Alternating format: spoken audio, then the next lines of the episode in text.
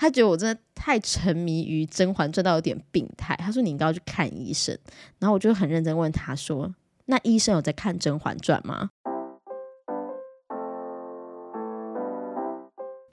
Hello，我是李比，李长的李，比方说的比，欢迎收听今天的比方说。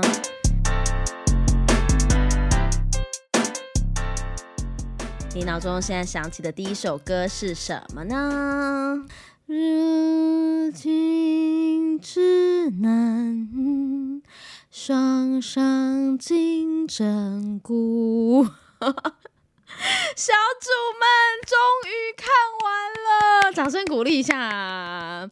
是的，这个过完年，什么时候觉得过完年了呢？不是开工的时候，也不是开始忙碌的时候，是《甄嬛传》马拉松结束的时候。就在那个二月十八号的十二点，呃，十一点多左右，就是终于看完了。就所有的甄嬛马拉松，从二月六号开始，一路播到了二月十八号，正式关门了。这个过年期间的这个甄嬛马拉松啊，先跟大家科普一下，《甄嬛传》一共有七十六集，每集就是含片头片尾，大约四十五分钟，所以七十六集要完整播完呢，需要三千四百二十分钟，也就是五十七个小时。那播完一轮呢，就是要二点三七六，二点三天左右。换句话说呢，这个皇上大约每三。二点三天就要驾崩一次，所以呢，这个这个《甄嬛传》啊，这个热播真的是，哎，我觉得不能说是全台热热衷，应该可以说是就是这个全网，算全网网那么多人，anyway，就是这三万人、六万人很夯哦，很热衷的一件事情。而且这次八大的小编超贴心，除了这样一 round 又一 round 的完整版播了五 round 之后呢，到第六 round，因为第五 round 的最后一集好像是结束在二月十八号的什么凌晨三四点五点左右，然后他就从六点还七点，从大家最喜欢的粘在墙上，就是第四十二集粘飞。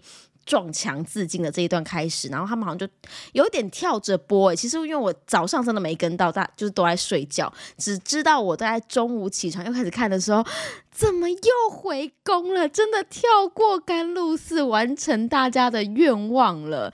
好，所以呢，就是我就一路又是时不时无聊啊，就是持续这样看一点看一点。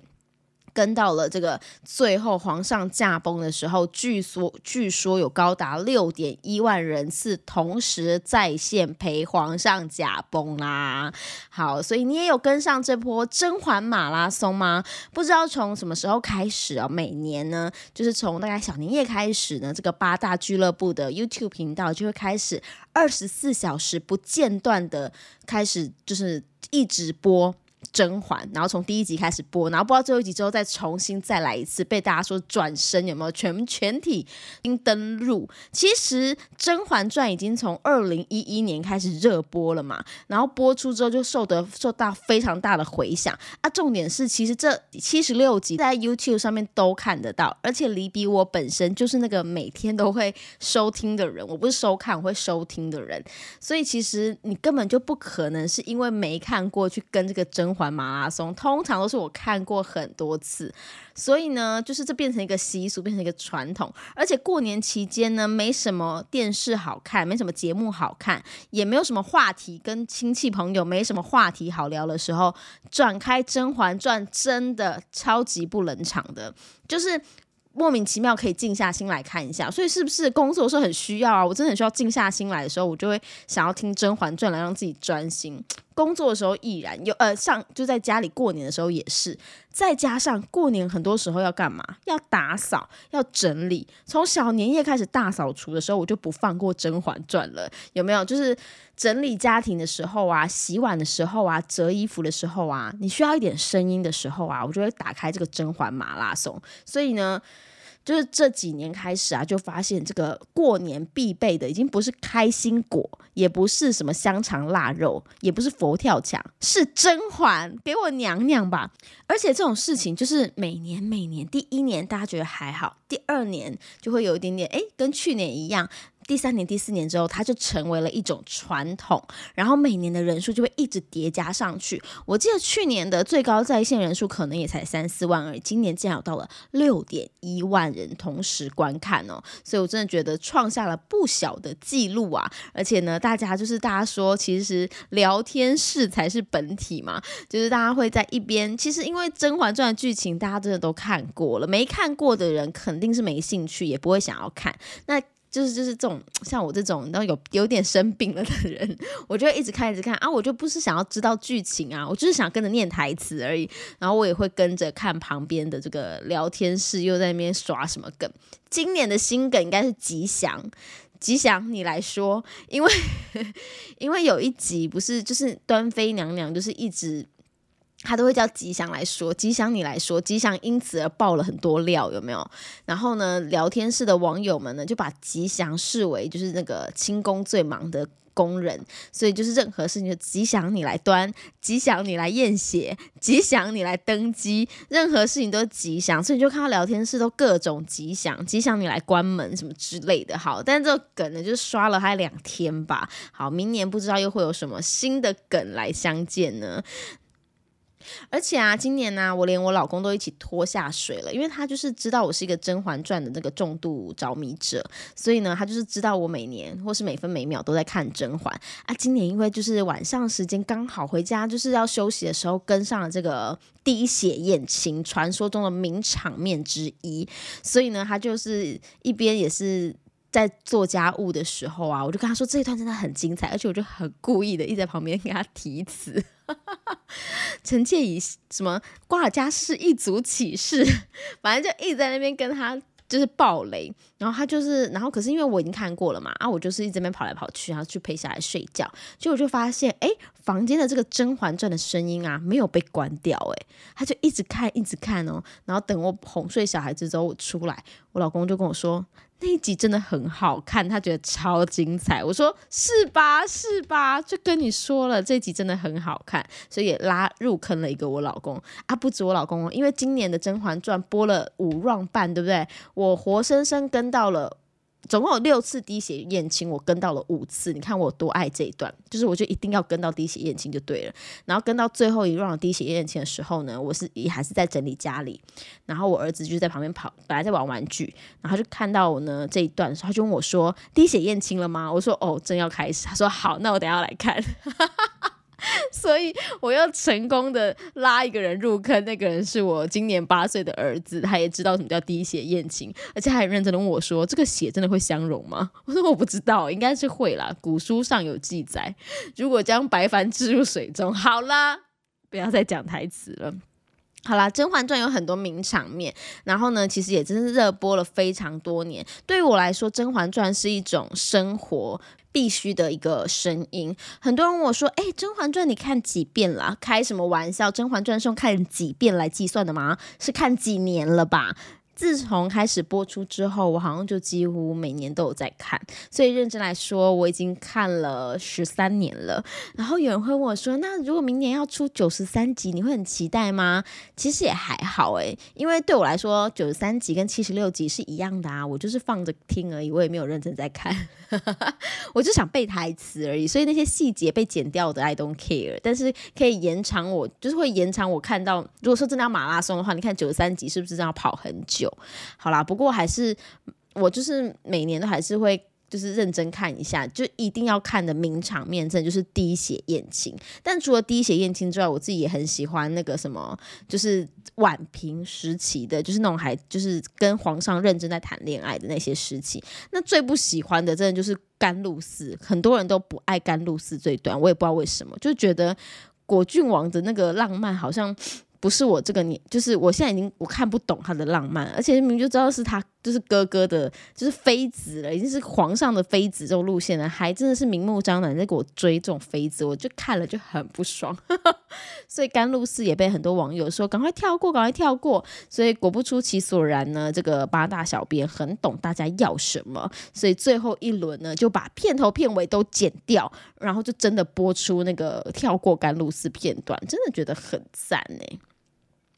而且除了看《甄嬛传》呐，我相信就是很多中国大陆的那个博主们啊，他们还有因为《甄嬛传》其实已经热播了，现在十三年嘛，对不对？他们还会各种解析，这种解析也超好看，我也超爱看，就是他会解析说，比方说，呃，为什么宝娟是皇后的人？请问安陵容知道吗？然后或是说，到底有几个人知道眉庄跟温太医的私情？就是说什么，就是各种什么，呃，什么。甄嬛为什么到死前不告诉皇上果郡王，嗯，双生子是果郡王的之类这种，就是你在看戏的时候，你可能有想到，有可能没想到，然后他们用一些深度解析的方式。好，我自己真的是有点沉迷，有点病态。关于这个《甄嬛传》，你可能是喜欢他的音乐，或者喜欢他配音，就是都会觉得哇，这一切都好中规中矩，看了就是很有一种。很舒压的感觉。那我记得那时候我哥就是看到我一直在看《甄嬛传》的时候，他真的是长长叹了一口叹了一口气。他说：“我真的觉得你要去看医生。”他觉得我真的太沉迷于《甄嬛传》到有点病态。他说：“你应该要去看医生。”然后我就很认真问他说：“那医生有在看《甄嬛传》吗？如果有，我才要去看。”他觉得你疯了，你真的疯了。我说：“好了，开玩笑的。”但是。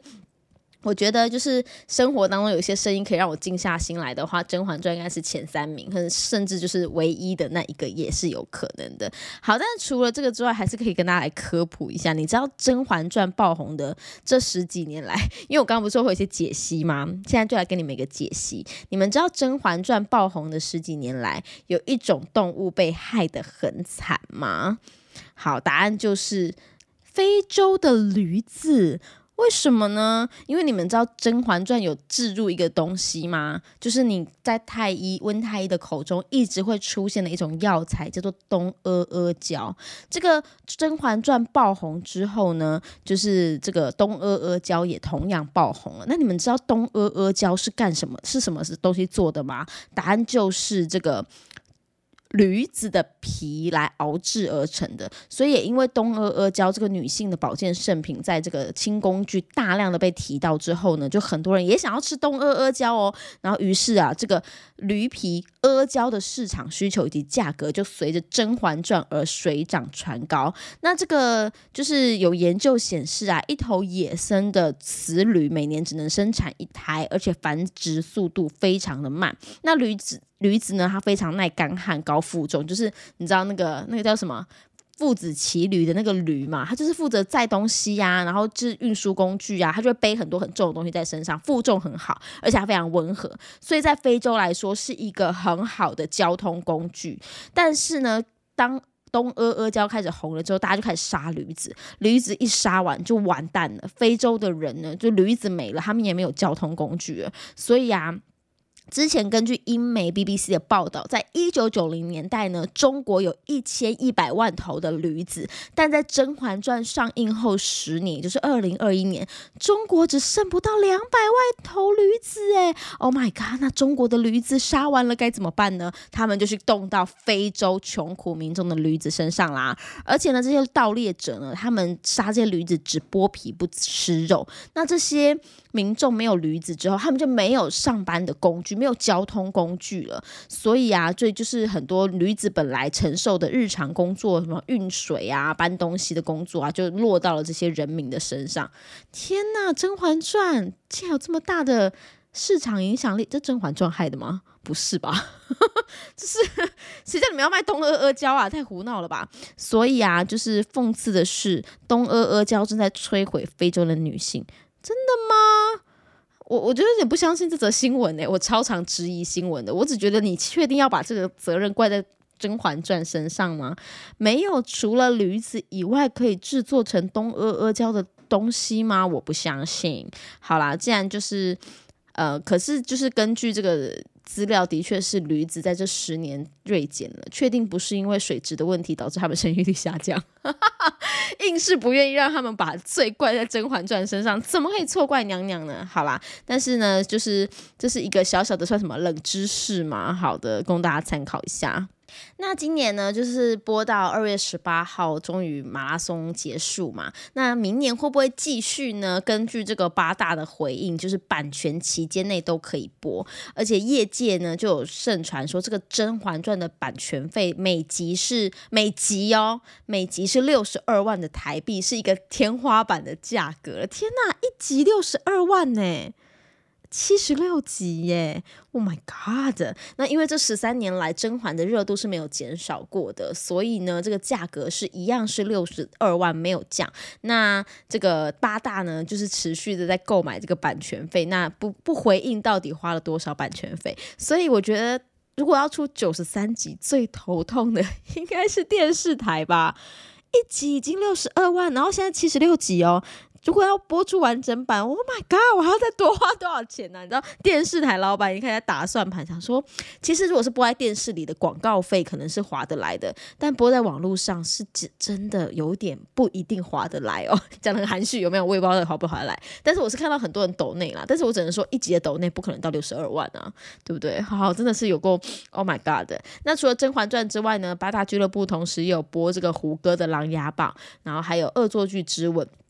但是呢，这个他们都有二十四小时播，但是人数绝对没有办法超过《甄嬛传》。那所以这个《甄嬛传》真的还是挺受欢迎的。不过白了，我也要跟大家推荐一下，我在这个过年除了看《甄嬛传》之外，我也在这个八大俱乐部的这个 YouTube 上面找到了一部我觉得蛮好看的录剧，跟大家推荐一下，叫做《都挺好》，就是小 就是小允子的 小允子的台词有没有？就是。回宫的时候，甄嬛不是问他问他说：“哎，大家都好，都挺好，都挺好的那个都挺好。”好，这个都挺好呢。他是二零一九年的中国大陆的一个。都市剧，那这个剧名呢，就是它是小说改编的。那里面的演员呢，我自己也还蛮喜欢的，有姚晨、倪大红，还有郭京飞。台湾的有杨佑宁跟张晨光。那这个讲名字，除了杨佑宁跟张晨光之外呢，另外姚晨其实他在这个蛮多演过蛮多部都会剧的，最有名的就是他有演过一部呃《离婚律师》那部，是那一部我认识他的，他跟跟那个吴秀。坡一起啊，吴秀波有够帅，我的妈！结果是个渣男啊，就是他有负面新闻啦，所以现在应该已经看不到离婚律师了。然后呢，这个姚晨呢，她是在都挺好里面饰演女主角。然后另外呢，倪大红，大家听名字可能不知道，但是他是中国非常有名的大腕，最有名的作品大家都不会忘，大家都知道的呢，应该就是他在三国里面演出的老奸巨猾的司马懿。那这个角色对很深植人心，所以在这个都挺。好了，这个 YouTube 的那个每一集的下面都有人说司马懿怎么把，就是怎么到现代了，穿越了，然后怎么演的这么窝囊之类的，就到这边还是在窝囊啊，这样对，所以倪大红这个大腕呢，他就是演姚晨的呃爸爸，那这个都挺好的，他是个都会剧，所以呢，他其实就是呃倪大红是饰演苏家的爸爸，那他们家里苏家有。大哥、二哥还有饰演小妹的姚晨，那因为家里呢重男轻女的关系，一开始是这样告诉我们的，说重男轻女的关系，所以姚晨这个女儿苏明玉呢，就从小都不被妈妈待见，就是呃大哥要什么，她都给大哥。大哥要钱，要读书，出国出去美国，都是给大哥所有的资源。这个就是中国现代呃那那个年代非常呃常见的一种长子的培养的方式。那二哥呢，就虽然才就是。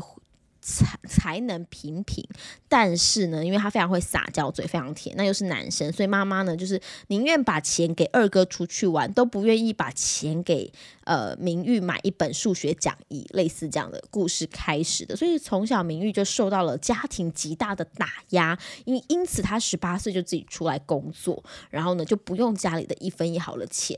由这个故事开始之后呢，就环绕着就是妈妈过世了，妈妈突然过世了，离世了。之后呢，爸爸就没有人照顾啦。那这三兄妹呢，就开始要呃，谁要照顾爸啊？要住哪里呀？怎么照顾啊？就有一些衍生一些家庭的。悲欢离合，荒光怪陆离也好，反正就是前面几集看的让人牙恨的牙痒痒，觉得这个爸爸真太过分了，觉得这个二哥也好过分哦，觉得这个老这个大哥真是太无用了，觉得这个名誉真是太可怜了，你知道就很被牵动了情绪。然后呢，但是到最后呢，当然毕竟这。戏剧嘛，所以大家都还是蛮圆满的。但是我觉得过年期间也很适合看这部剧，因为这部剧的最后一集呢，就是落在了除夕夜，给人家一种过年的感觉。再加上呢，它是一个非常有 happy ending 的，呃，算 happy ending 吧。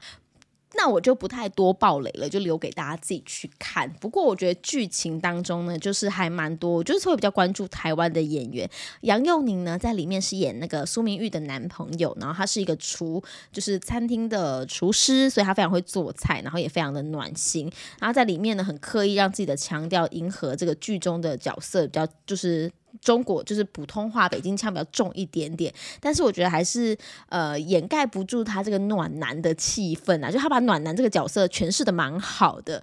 那除了他之外，我跟你讲，我最喜欢也是我哭了最惨的一段戏呢，其实就是饰演这个。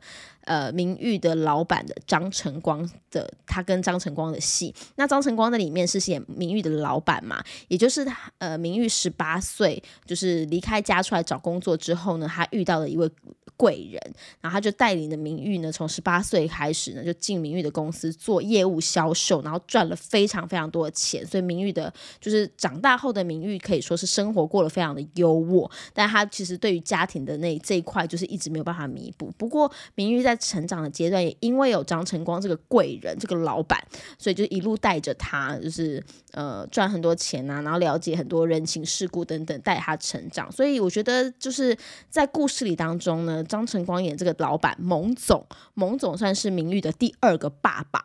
然后我也很很意外，就是以这种设定，我跟你讲，明玉就是应该要爱上蒙总啊，他就是应该跟蒙总在一起啊，因为他就是。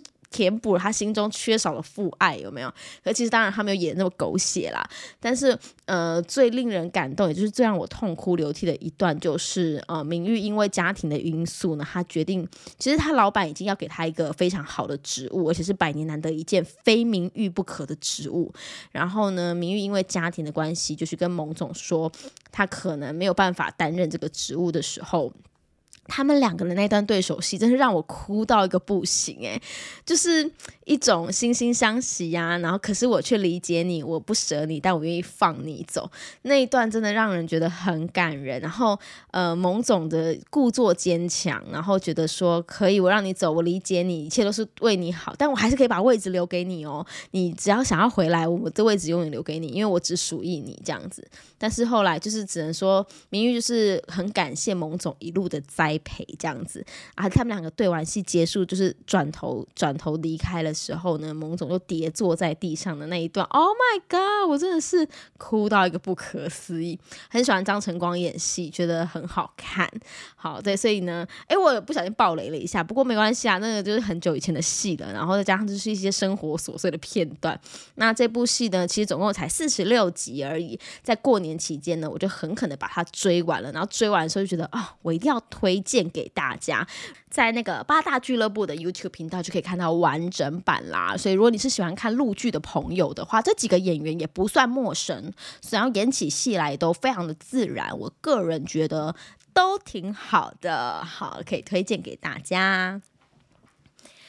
好，过年期间你还要看什么剧呢？听说有人在追《繁花》，就是我的那个搭档 Orange，最近为了追《繁花》，完全不理会我。我们已经很久没有录节目了，然后再加上呢，就是他也就是有点忙碌啦。然后他希望我看完《繁花》之后，赶快可以跟他讨论。但因为我们现在就是我们有个正常的管道，可以好好的看《繁花》，所以我目前还没有跟上。不过中国大陆那边已经一阵热播了，就说这个王家卫首度执导的这个电视剧呢，造成了一股轰动。听说是上海人必看啊！我又不是上海人，好，我有上海的亲戚啦。好，那就是找时间可以再来看一下，然后再跟 Orange 一起来连线一下，跟大家分享一下《繁花》。